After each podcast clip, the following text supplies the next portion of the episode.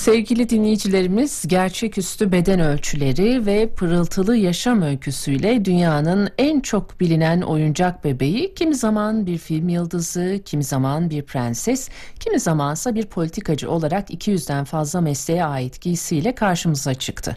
Bu süreçte bu bebeklerle ilgili en az değişen şey ise idealize edilmiş beden ölçüleriydi. Tabii gelişen ve değişen dünyanın söylemine uygun olarak arada çeşitli değişiklikler yapıldı ama Barbie sendromu insanlara yadigar kaldı.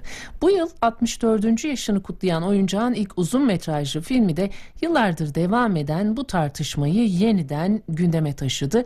Biz de bu sendromu ve mükemmeliyetçiliği konuşmak istiyoruz. Çocuk ve ergen psikiyatri uzmanı doktor öğretim üyesi Neriman Kilit telefon attığımızda. Sayın Kilit günaydın, hoş geldiniz. Teşekkür ediyorum Ece Hanım. Hoş Sayın bulduk. Kilit, e, çok teşekkür ederiz. İdealize edilmiş beden ölçüleriyle bu sendrom arasında bir ilişki kurduk. Ancak tam olarak da tanımlamasını öğrenmemiz gerekiyor.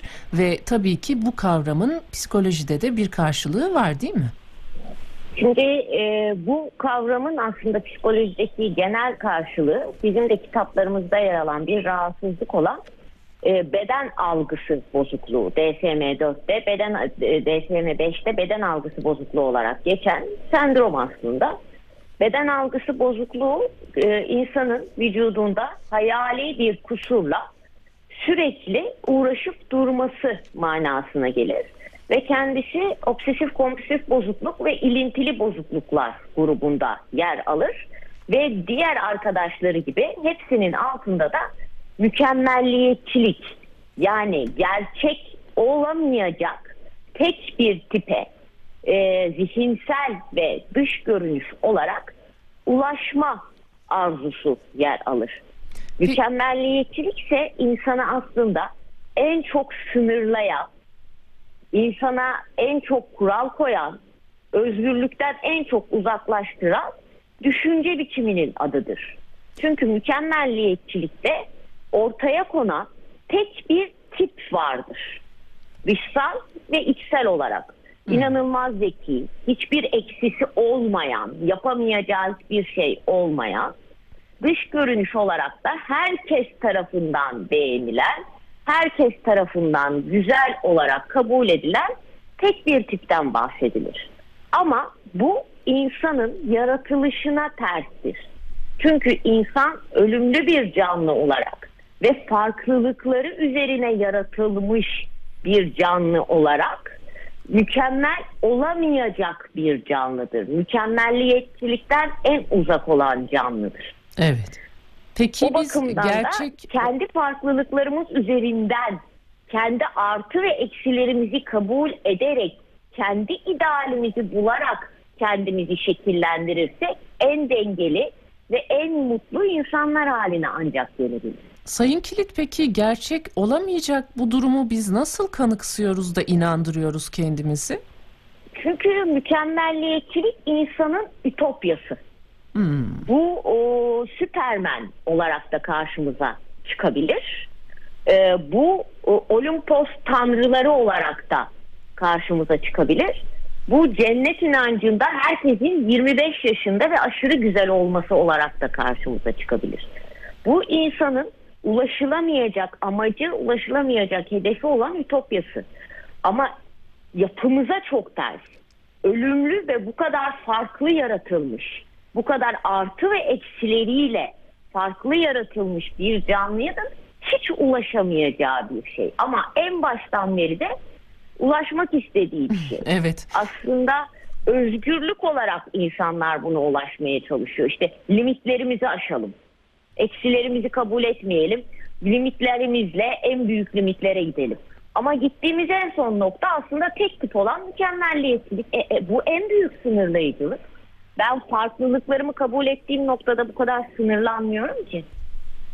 Kendi limitlerimi ben belirlediğim noktada bu kadar sınırlar ve kurallar içinde yaşamak zorunda kalmıyorum ki.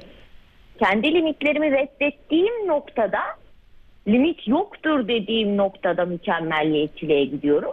Ve aslında en büyük sınırlama ve en büyük limitlemeyle karşı karşıya kalıyorum. Evet ve bunu e, muhtemelen çocukluğumuzdan itibaren yapıyoruz. Evet. Şimdi bu oyuncak bebeklerle konunun açılışını yapmıştık. Ben burada bir araştırmaya ilişkin bilgiyi dinleyicilerimize aktarmak istiyorum.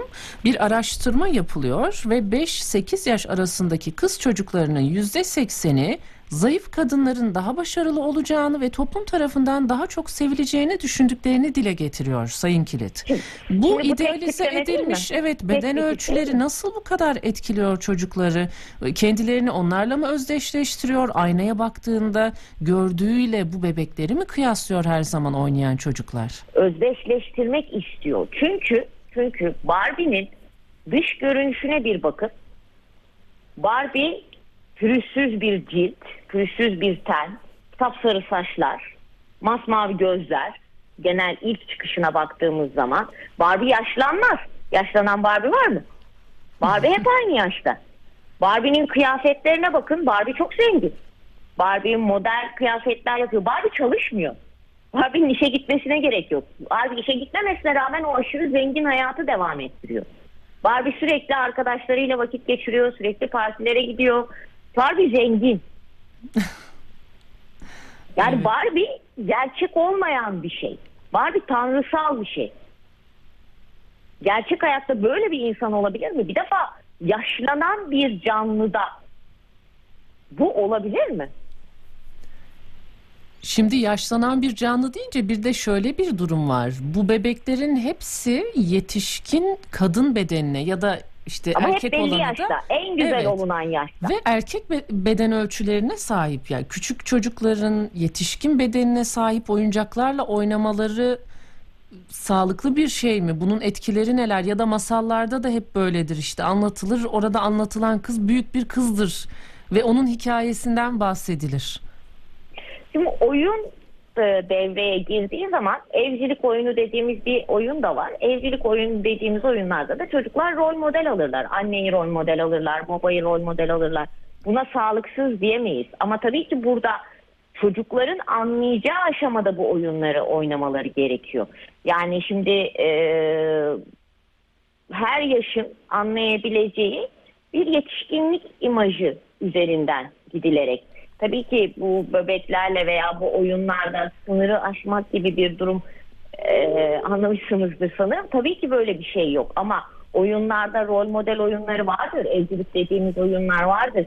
Ve o oyun kurmanın oyun kurmanın işte baba işe gider gelir işte beraber yemek yenir çocuklar vardır şudur budur ama bu derecede bir oyun kurmayan onun aklındaki anne baba imajı üzerinden onun aklındaki yetişkin üzerinden oyun kurma.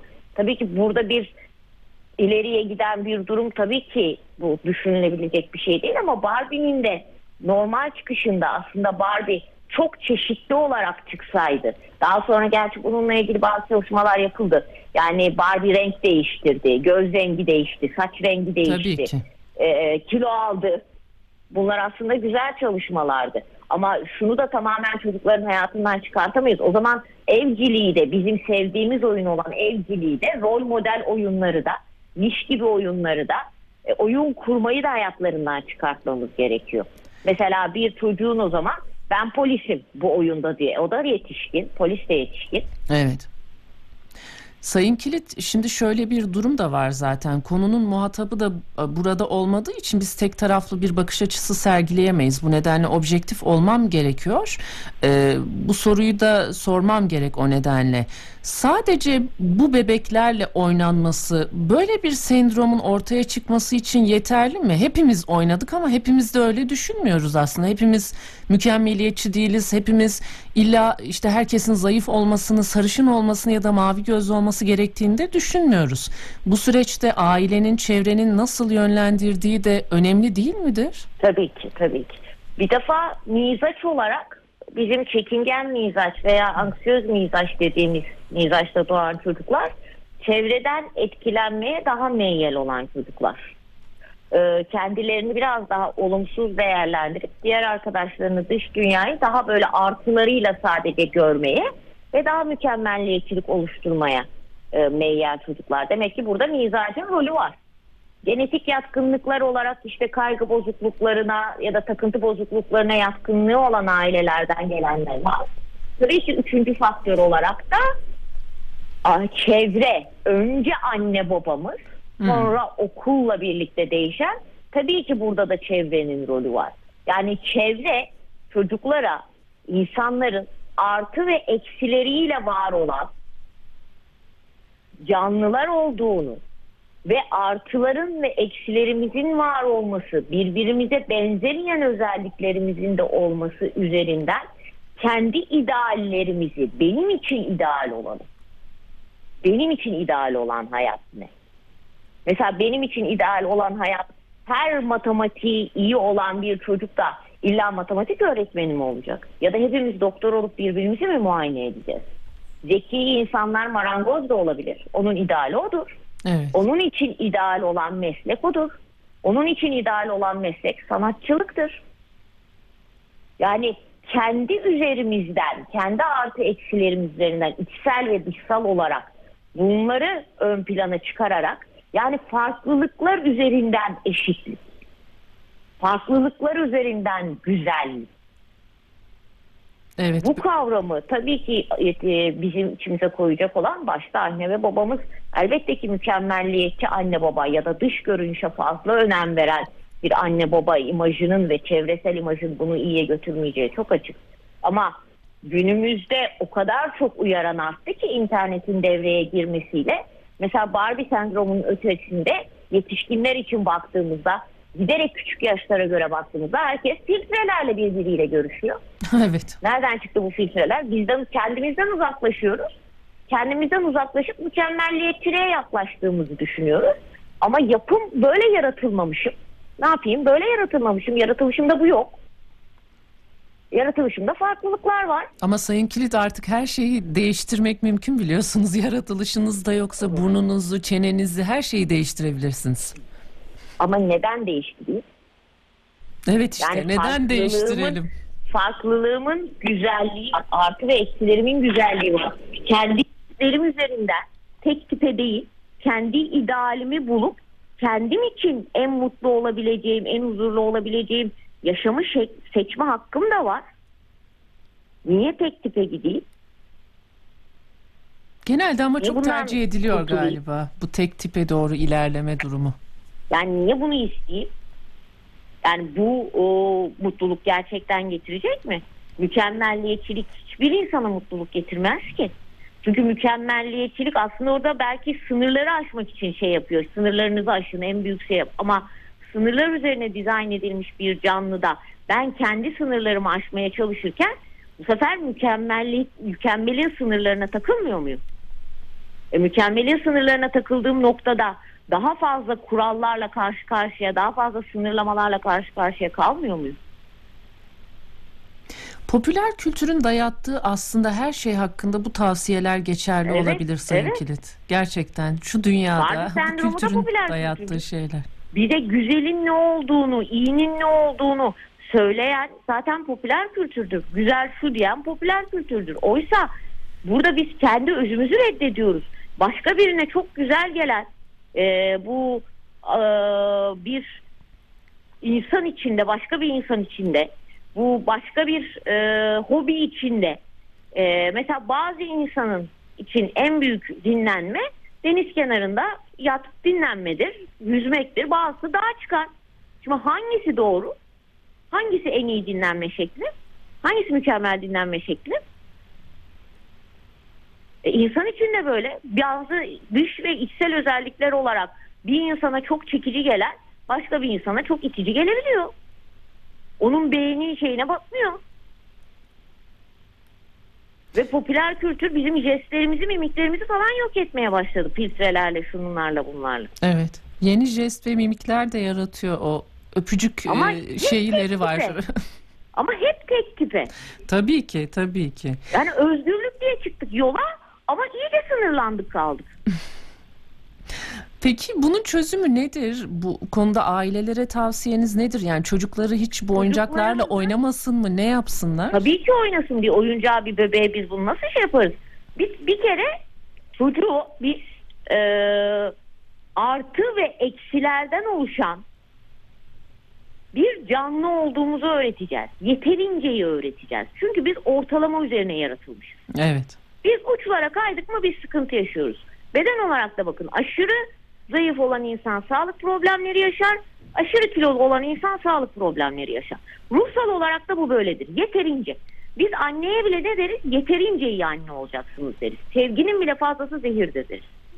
Çok güzel. Sayın Kilit. Ortalamalarda kalmayı bu şekilde kendimize kendi gözümüzle bakıp kendi artılarımızı kendi eksilerimizi geliştireceksek de kendi limitlerimiz doğrultusunda ya limiti ben çizersem özgürüm.